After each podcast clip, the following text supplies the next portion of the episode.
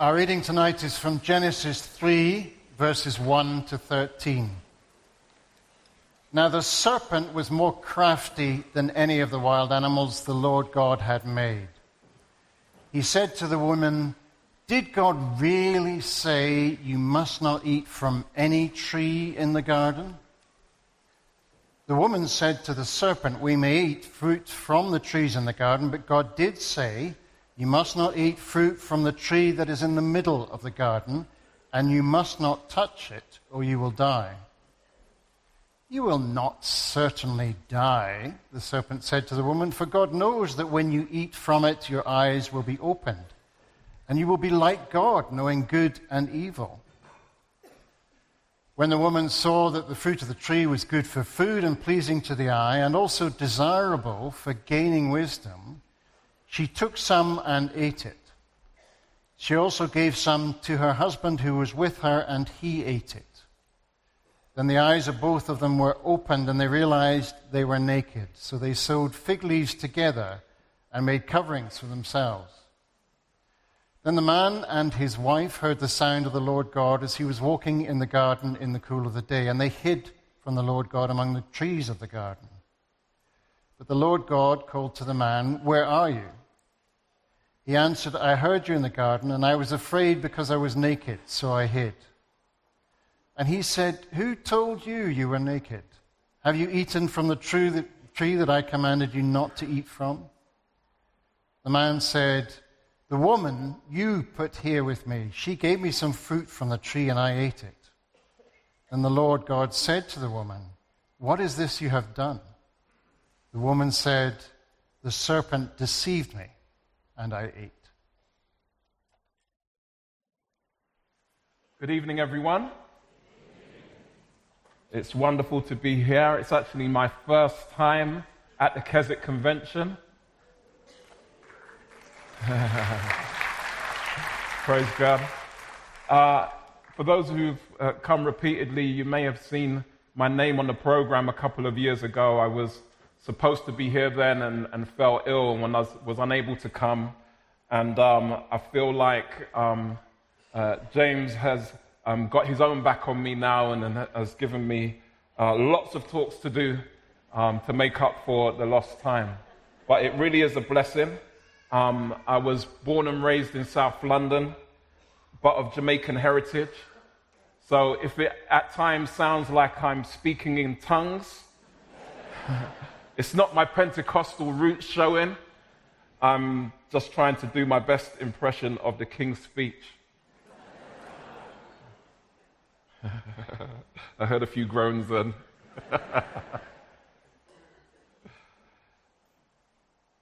As we consider the theme this week of being human, we come to a most necessary of considerations. We consider being human in the light of the great gospel of Jesus Christ, which is great news. And yet, in order to best appreciate the great news, we must also understand and appreciate the bad news. Permit me to pray as we look to the text, if you will. Let's pray. Lord, please help me to share with clarity and brevity Please give us ears to hear what you will say by your Spirit, and may that be with surrendered sincerity. We ask this in your name. Amen. Last night we heard from Jeremy how God created humanity with definition and distinction in our identity and authority. Humanity was created with immense promise and potential as God's image bearers. And if someone were to have closed the Bible at the end of chapter 1 and looked around at life as we know it, we would not fault them for asking what happened. Where and when did it all go so wrong? Despite all the promise and potential laden in the first chapter of the Bible, human history is immeasurably removed from what would have been expected. For all of our many amazing technological, medical, and other scientific advancements, humanity is not morally any better. In fact, we constantly find new ways to be worse. In the now immortalized words of the crew of the Apollo 13, Houston, we have a problem. Now, many won't know that they are not the actual words that were communicated by the crew of the Apollo 13.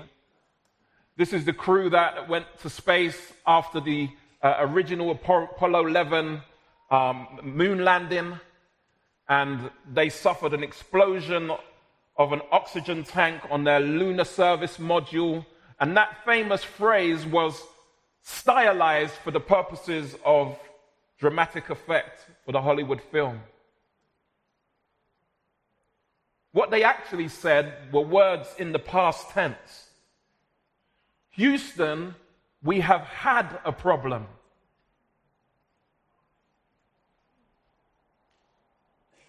These words are all the more poignant for us as we look back at Genesis 3.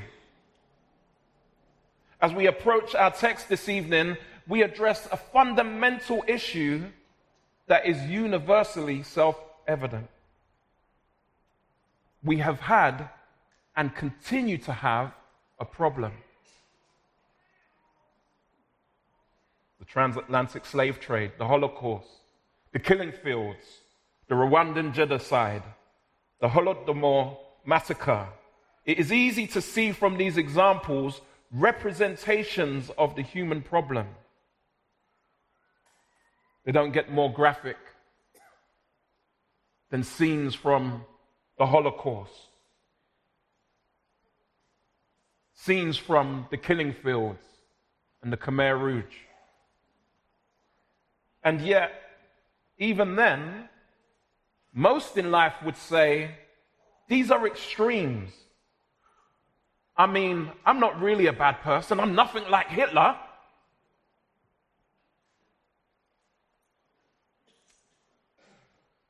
This is a crucial point. Most wouldn't deny that we have a problem. The issue is how we define the problem. That's important. This is crucial to our understanding of the gospel, our understanding of God's work in Christ Jesus. How we understand the problem will inform how we view the solution. Last night, Jeremy highlighted the highly controversial nature of Genesis 1 in our own life and times. And yet, in the recent past, Genesis 3 was the subject of such controversy. Is the human problem one of nurture or nature? Do we become or are we born this way? Are we products of our environment? Basically good? Or are we fatally flawed from within? The way a person chooses to answer those questions shapes their understanding of who Jesus is and what he accomplished through his life, death, and resurrection. If it is such that our flaws, and we'll call them that for the moment, are the result of how we are nurtured, it suggests that people are fundamentally good and that Jesus is merely an example that we are to follow. It suggests that we as humans are the means to save ourselves. We have that capacity within us. This is what is suggested if people would say our flaws and failings are merely nurtured. And yet, on the other hand, if our flaws are the result of having a fundamentally corrupt nature, then our flaws are fatal. It suggests that actually we cannot help ourselves at all. This then presents Jesus as the Savior sent to rescue us even from our own selves. As we turn our attention to Genesis 3, let me take a moment to assert that our confidence that the information of Genesis 3 is trustworthy and coherent comes from Jesus himself.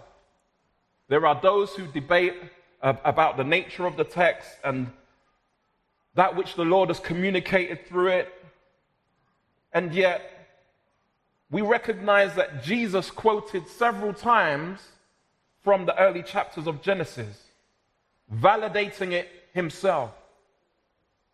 Now, he who was openly and empirically declared to be the Son of God through his life, death, and resurrection is surely sufficient validation for us to take Genesis 3 as God's work, word. There may be some who claim to know better, i.e., better than God. I'm not one of them.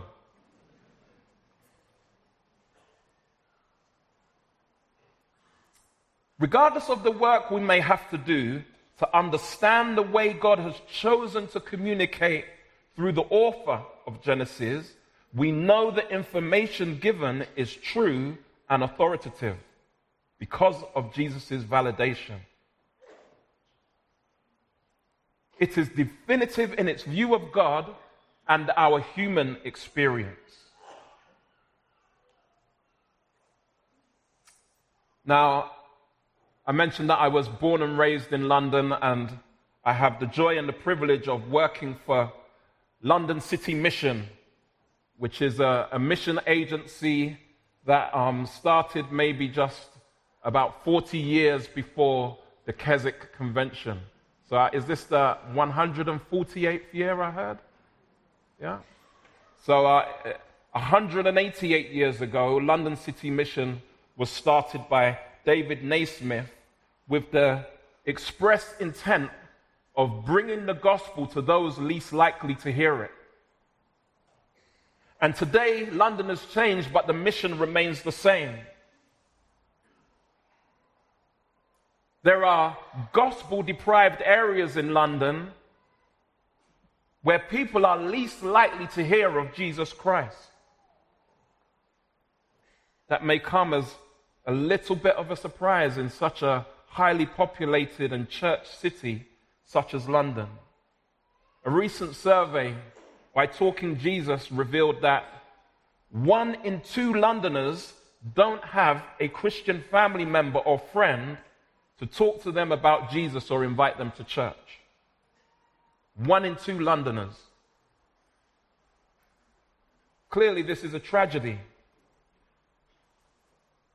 And in many of these gospel deprived areas, we see that they are not only gospel deprived, but most often socially and economically deprived also. It's as if the two can very often go hand in hand. In fact, in some of the places that we work in London, we are seeing overt expressions of human depravity. One of our field directors, Annie Udin, was sharing Jesus in Pentonville prison. She shared this story with us at the Thanksgiving service that we had recently. As she was sharing the gospel in, in Pentonville, she was met after the service by an inmate who, who was convicted not legally, but, well, obviously legally, but also spiritually convicted in response to a direct gospel challenge that had been given.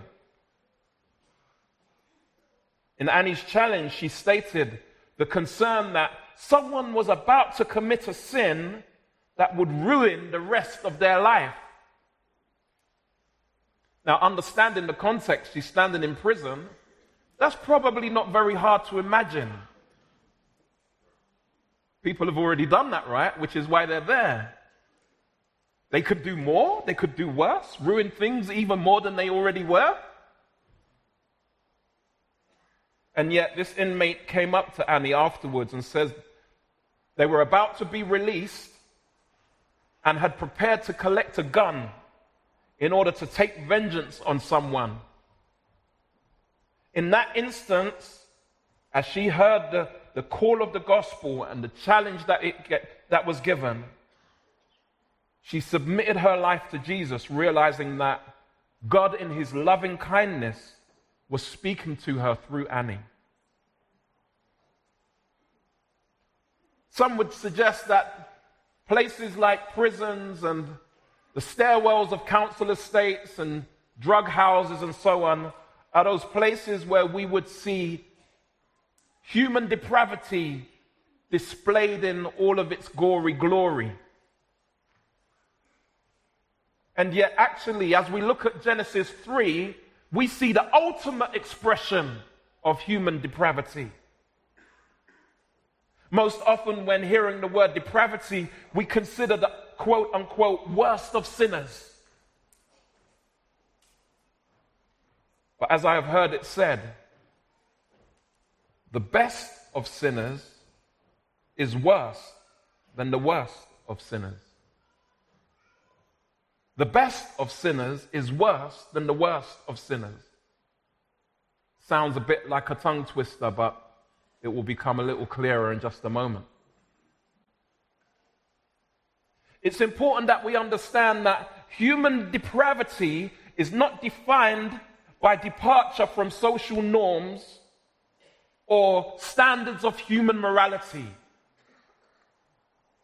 It is fundamentally defined by our departure from God. Human depravity is not defined by departure from social norms or human morality. It is fundamentally defined by our departure from God. And as we look at Genesis 3, this is what we see depicted, and that in the first instance. Consider this. In our society, Many acts that were once regarded as expressions of depravity have now been legalized. Human morality shifts. And yet, God alone is the unchanging reference by which human depravity can be ultimately defined. This is what we see in the verses. And so I'm going to just walk us in large steps through the text in three movements. In the first movement, we see deception in verses 1 to 5. In the second movement, we see defiance in verses 6 and 7. And in the third movement, we see denial in verses 8 to 13.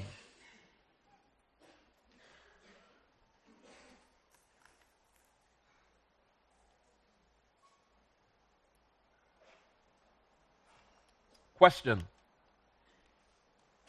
Who is the first character that we meet in the text? In verse 1. You don't all have to answer at once, it's okay. It's the snake. Snake is the first character that we meet in the text. And by insight of Revelation chapter 12, we understand that the snake is Satan. He's introduced to us without backstory as the craftiest of all creation. And that title is clearly justified as his first recorded words proceed to put God on trial. You see, Satan puts God on trial and yet does so with such a deceptively simple and yet deadly question in verse 1 Did God really say? Did God really say you must not eat from any tree in the garden?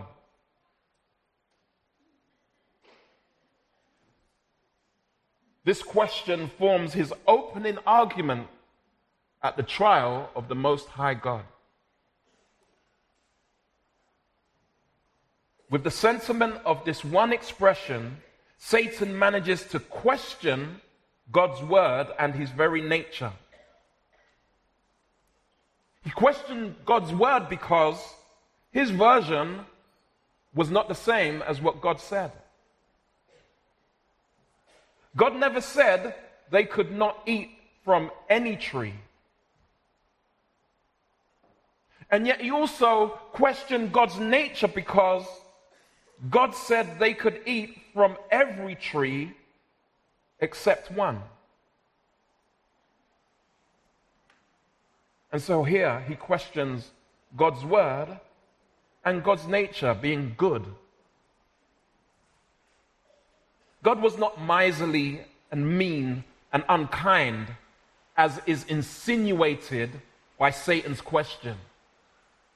Did God say you can't eat from any tree?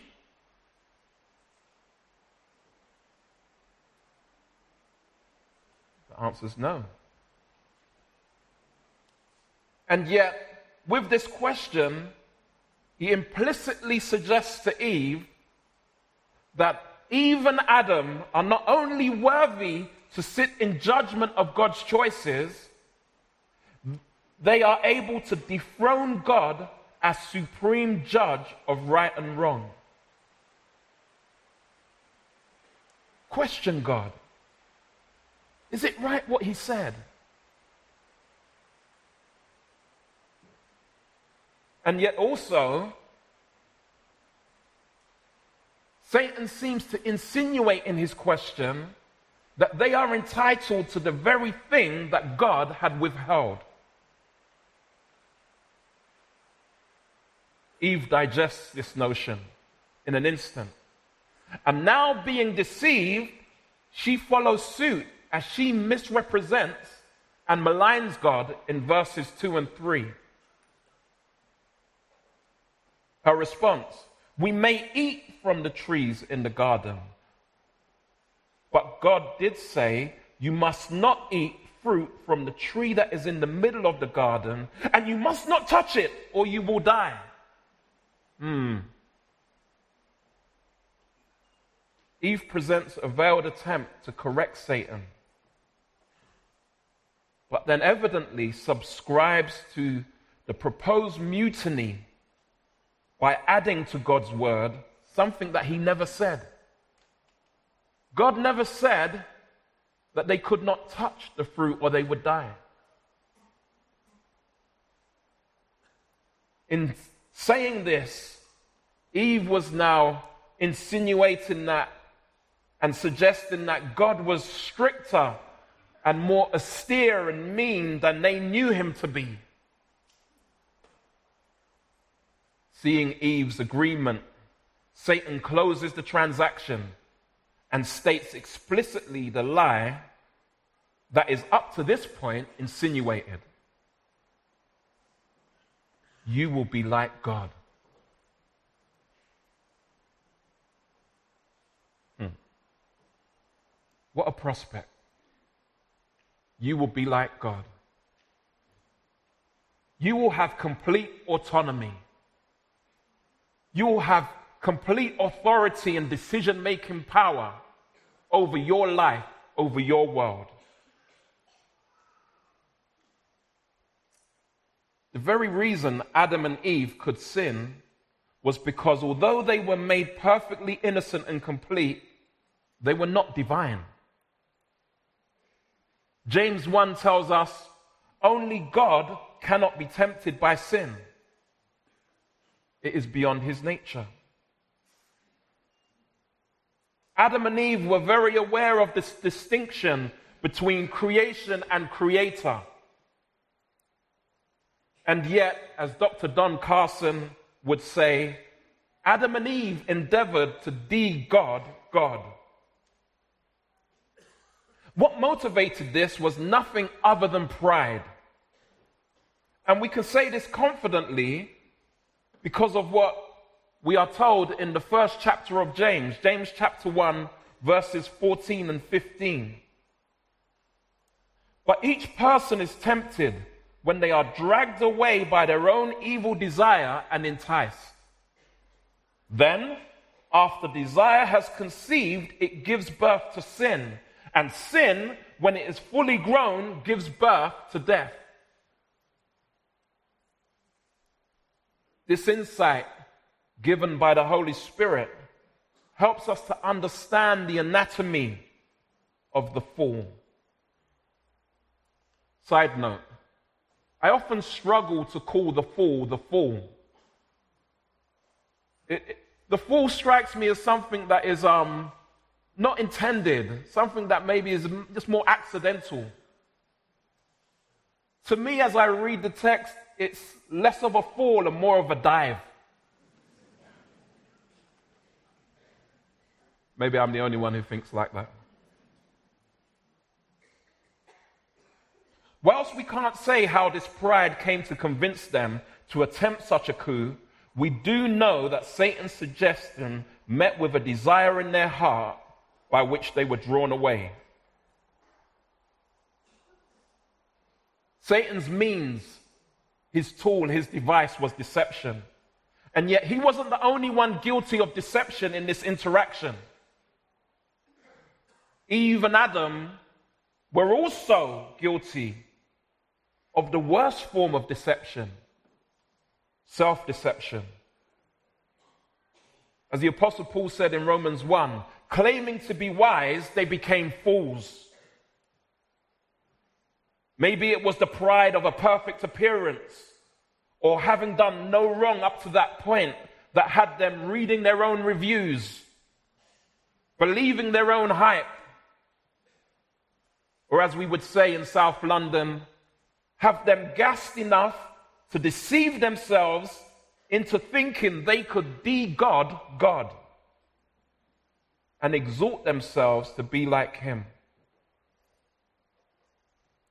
It is often when we are at our best that we are most vulnerable to sin. Our Achilles heel is that our greatest strength is also our greatest weakness. This is the most dangerous of all departures from God and the height of depravity. As the saying goes, the best of sinners is worse than the worst of sinners. It is so much more easy for the best of sinners to be caught up in pride. And pride is the strength of sin. As we look at the second movement, we see defiance in verses 6 and 7. And two things to note here as we see Adam and Eve flat out defy God. The first thing we know is the fruit of the tree was not bad in and of itself.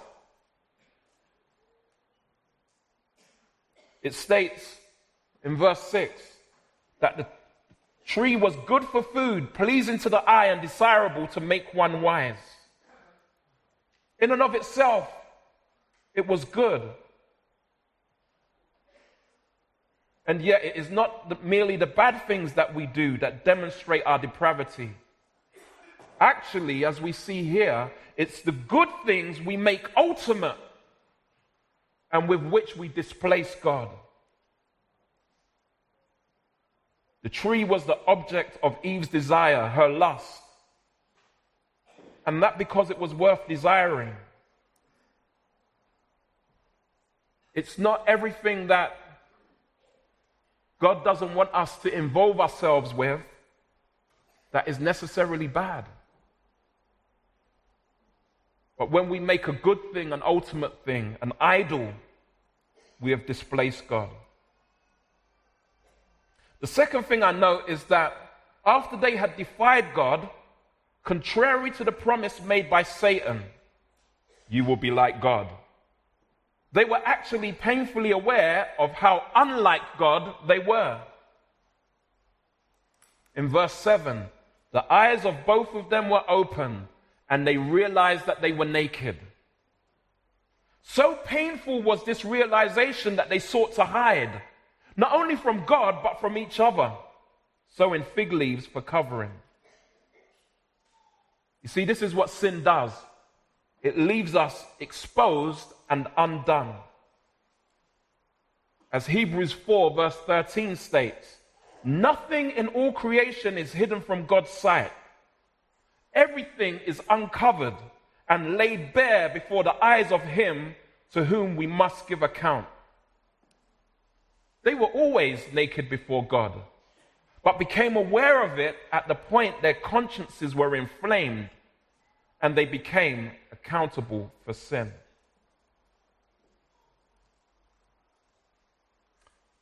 It never ceases to amaze me as I have done ministry for over three decades among the forgotten, overlooked, and marginalized. How so often they don't need convincing of how sinful they are, that they are not good enough for God. Actually, in those contexts, that's often a default recognition. I'm not good enough for God. I know I'm a sinner. I'm not a good person. It's actually convincing them that God so loved the world that he gave his son for them that can be the biggest challenge. As they defied God, they were brought to that place where they recognized they were naked and undone. The third and final movement, we see denial in verses 8 to 13. Endeavoring to hide from God, I note two things. In verse 8, God made the first move toward them. They heard him walking in the garden. Secondly, I note that rather than repent, Adam and Eve's response was to deny responsibility by shifting the blame. Adam says in verse 12, The woman you put here, basically, it's your fault, God. Eve says, The devil made me do it. The snake deceived me. Shifting blame, denying responsibility. These things that we have seen, doubting God's word and his goodness, pride, lust, followed by shame and blame, are the fundamental expressions of our sinful nature. They constantly betray the reality, totality, and depth of our human depravity. We don't have to be the worst of sinners to be recognized as depraved. We just have to depart from God, to displace Him and dethrone Him, just as we have seen Adam and Eve do here. Sin is ultimately the displacing of God, and this is the cause of death. What we have witnessed was a mutiny, it was a coup, the highest form of treachery, soaked in deceit and rooted in pride. The late Dr. Mike Ovey, my former principal at Oak Hill College, said it like this We humans are inexhaustibly curved in on ourselves. It was one of those sayings of his that took me probably a good year to work out what he was talking about. It was only when he gave a demonstration of us being entirely self centered, focused entirely on ourselves, that I realized what he meant by being curved in on ourselves constantly. We are given to demote God and promote ourselves, reject his authority and seek our own autonomy. It is here we see the root of the problem with human existence. The heart of the human problem is the problem with the human heart. In the unread verses of chapter 3, we see a picture of decreation as God righteously and fairly judges sin. Corruption is introduced to every facet of human experience. And the death that God warned of arrives. First spiritual and then natural. Even the very environment is corrupted. by the sin and its consequence. And yet, in this picture of seeming hopelessness, we see redemption foretold. In Genesis 3, verse 15, we read what is regarded as the proto evangelion, the first reference to the gospel as God speaks to Eve. And I will put enmity between you and the woman, between your offspring and hers. He will crush your head and you will strike his heel. You see, God would not leave his most precious creation in corruption. Jesus, as the fulfillment of this prophecy, the offspring of the woman who would crush the head of Satan, denied himself and sacrificially assumes responsibility for our sin.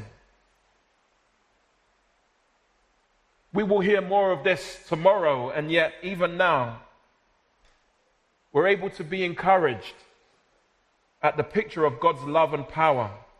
That through the Lord's ultimate submission,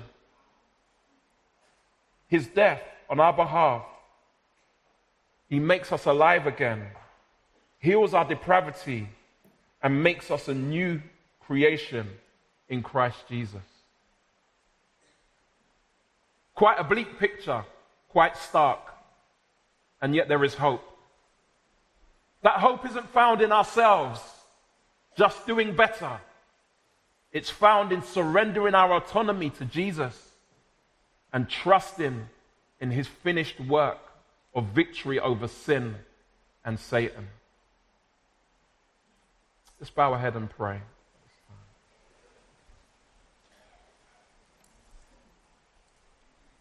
Lord, we thank you for the honesty of your word that we're able to hold up like a mirror and see ourselves. Lord, we recognize that as we look at our forebears, Adam and Eve, we see a picture of ourselves. Guilty of treachery against you, filled with shame and ready to blame and deny responsibility and dodge accountability. And yet, in your love, you pursued us.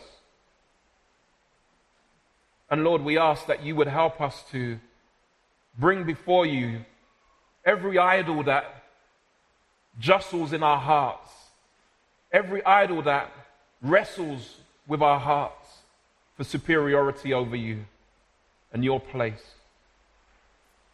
Forgive us where we have exalted ourselves above you. Forgive us where we have made even good things ultimate. And make us anew again. We ask this in Jesus' name. Amen.